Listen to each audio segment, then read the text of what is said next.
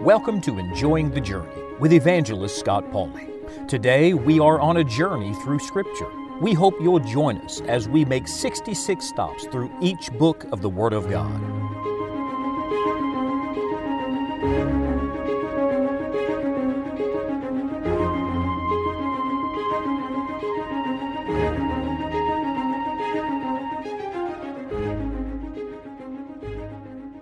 All right, are you ready? Because we're about to launch into the next season in our study. The next part of our journey, we are journeying through the New Testament. And today, I want us to take just a brief overview, if we may, to chart a course through the New Testament scriptures. Now, we know that there are 27 books in our New Testament.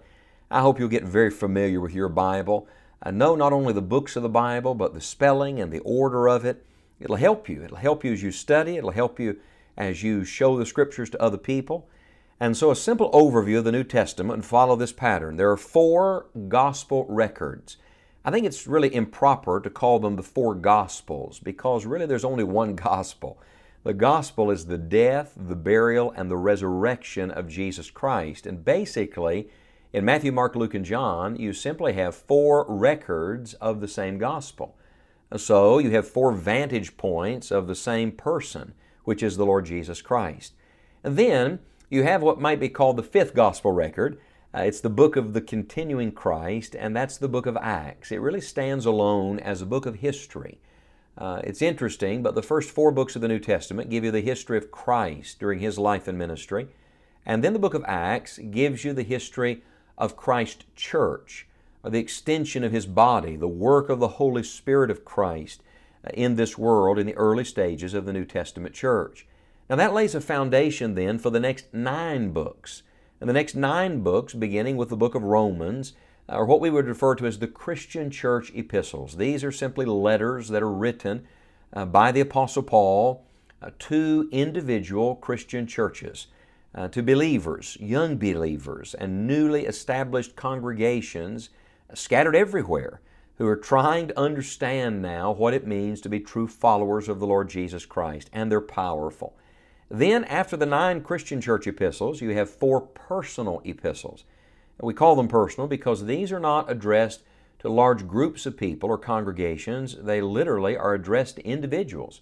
So you have 1st and 2nd Timothy, Titus, and Philemon.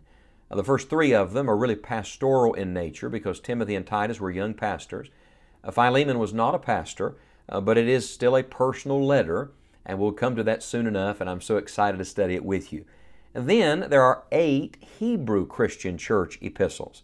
And so, picking up with the book of the Hebrews, that's easy to remember, uh, through the rest of the epistles or the rest of the letters of the New Testament, through the book of Jude, are written primarily to Jewish believers. These are people who had come out of Judaism to become true followers of Jesus Christ the Messiah. And they're scattered by and large in many different places trying to serve the Lord. These are Hebrew Christians, and so there are definite letters written to them. Now, the beautiful thing, let me hastily say this. Uh, Although they may address individual groups or individuals, and you may say, well, that's not me, I don't fall in that category, I'll remind you that all Scripture is given by inspiration of God and is profitable. And so all of it may not have been written to you, but it was all written for you, and we need it all. And then the capstone, the climax, the great crescendo of the New Testament is the last book, the 27th book, which is very appropriately the revelation of Jesus Christ. And it brings me to the point that I want to make to you today, and that is that the New Testament is not about events, it's not about places, it's not about individuals, it's not even simply about doctrinal truths. It is primarily about the person of Jesus Christ. You see, as you studied the Old Testament, it's very plain that its major function is as a pointer to something and to someone that was yet to come. It's, it's not the finished revelation. I remember years ago walking across the campus at the University of Tennessee, witnessing to a young man, talking to him about the Lord, trying to find a, a starting point.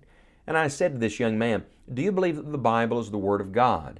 His immediate response to me was, Well, the Old Testament. I found out very quickly uh, that he was a practicing Jew, that believed the Old Testament scriptures but could not accept the New Testament scriptures. Oh, my friend, the Old Testament and New Testament fit perfectly together. Uh, they're not competers, they are completers. And while I certainly believe that, I think it'd be more accurate to say it's not the New Testament itself that completes the Old Testament, it is the Christ of the New Testament. He is the completer. Every section of the Old Testament that we've studied seems to cry out for Christ.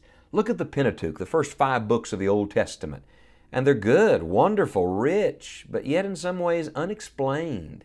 Help me understand why we have to have this law and what's it leading to. And then study those 12 historical books. And while there's great victories there, it seems that the story is not complete. And so they cry out, unachieved.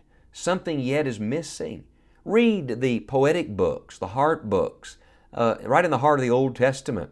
And still something seems to cry out for more. The questions of Job and the heartache of Solomon. And the word that comes to my mind is unappeased. And then read the prophetic books and they, they tell about something that is yet to come and someone that is yet to come. And the word there is unfulfilled. Think of the Old Testament this way unexplained, unachieved, unappeased, and unfulfilled without the person of Jesus Christ. Oh, friend, the Pentateuch points to Christ.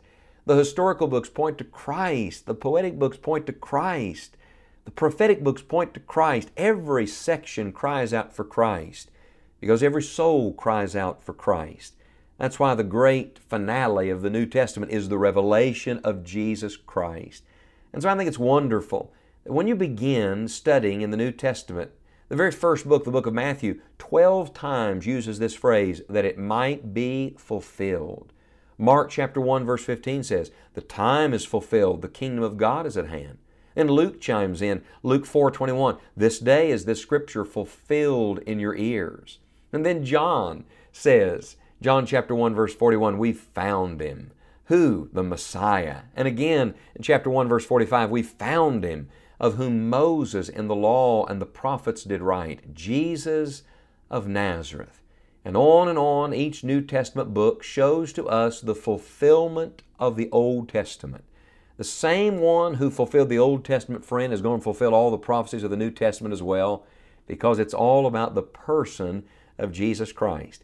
There are 27 books in the New Testament, 260 chapters, 7,959 verses. Can you imagine that? And one great purpose, and that one great purpose is to reveal the purpose and the work of the Lord Jesus Christ. I am so excited about studying the New Testament scriptures with you. Now remember, the word testament is the same as covenant. And so in the Old Testament, they were operating under an old covenant.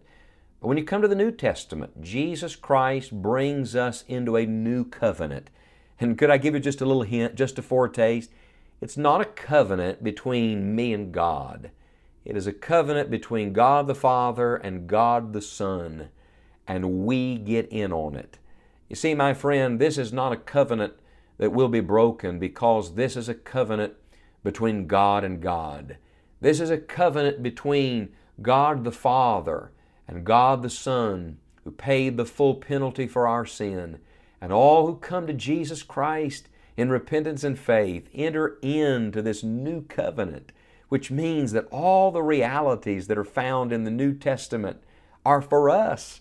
And the great message is not just to, to know God uh, in some general way or to, to serve Him out of fear. No, it is to draw near in love and in full assurance. It is to know Him intimately and personally.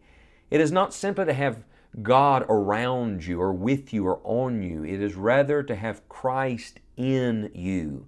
And that's the great message of the New Testament. And as we journey through it over these next few weeks, I hope you'll do more than simply come to know the New Testament better. I hope you'll come to know the Christ of the New Testament in a greater way than ever before. And I hope as you do, you'll enjoy the journey.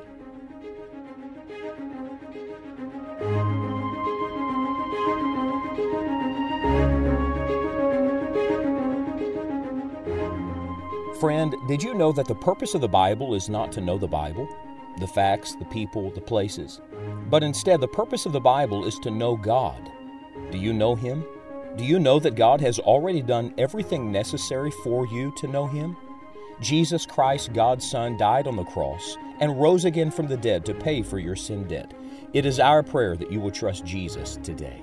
If you'd like additional help in your Christian life, be sure to visit our website, scottpauley.org. Among the many resources we have available, we're excited to make available to you a Journey Through Scripture daily Bible reading plan. This will be a tremendous help in our current study. Until next time, may God help you to enjoy the journey.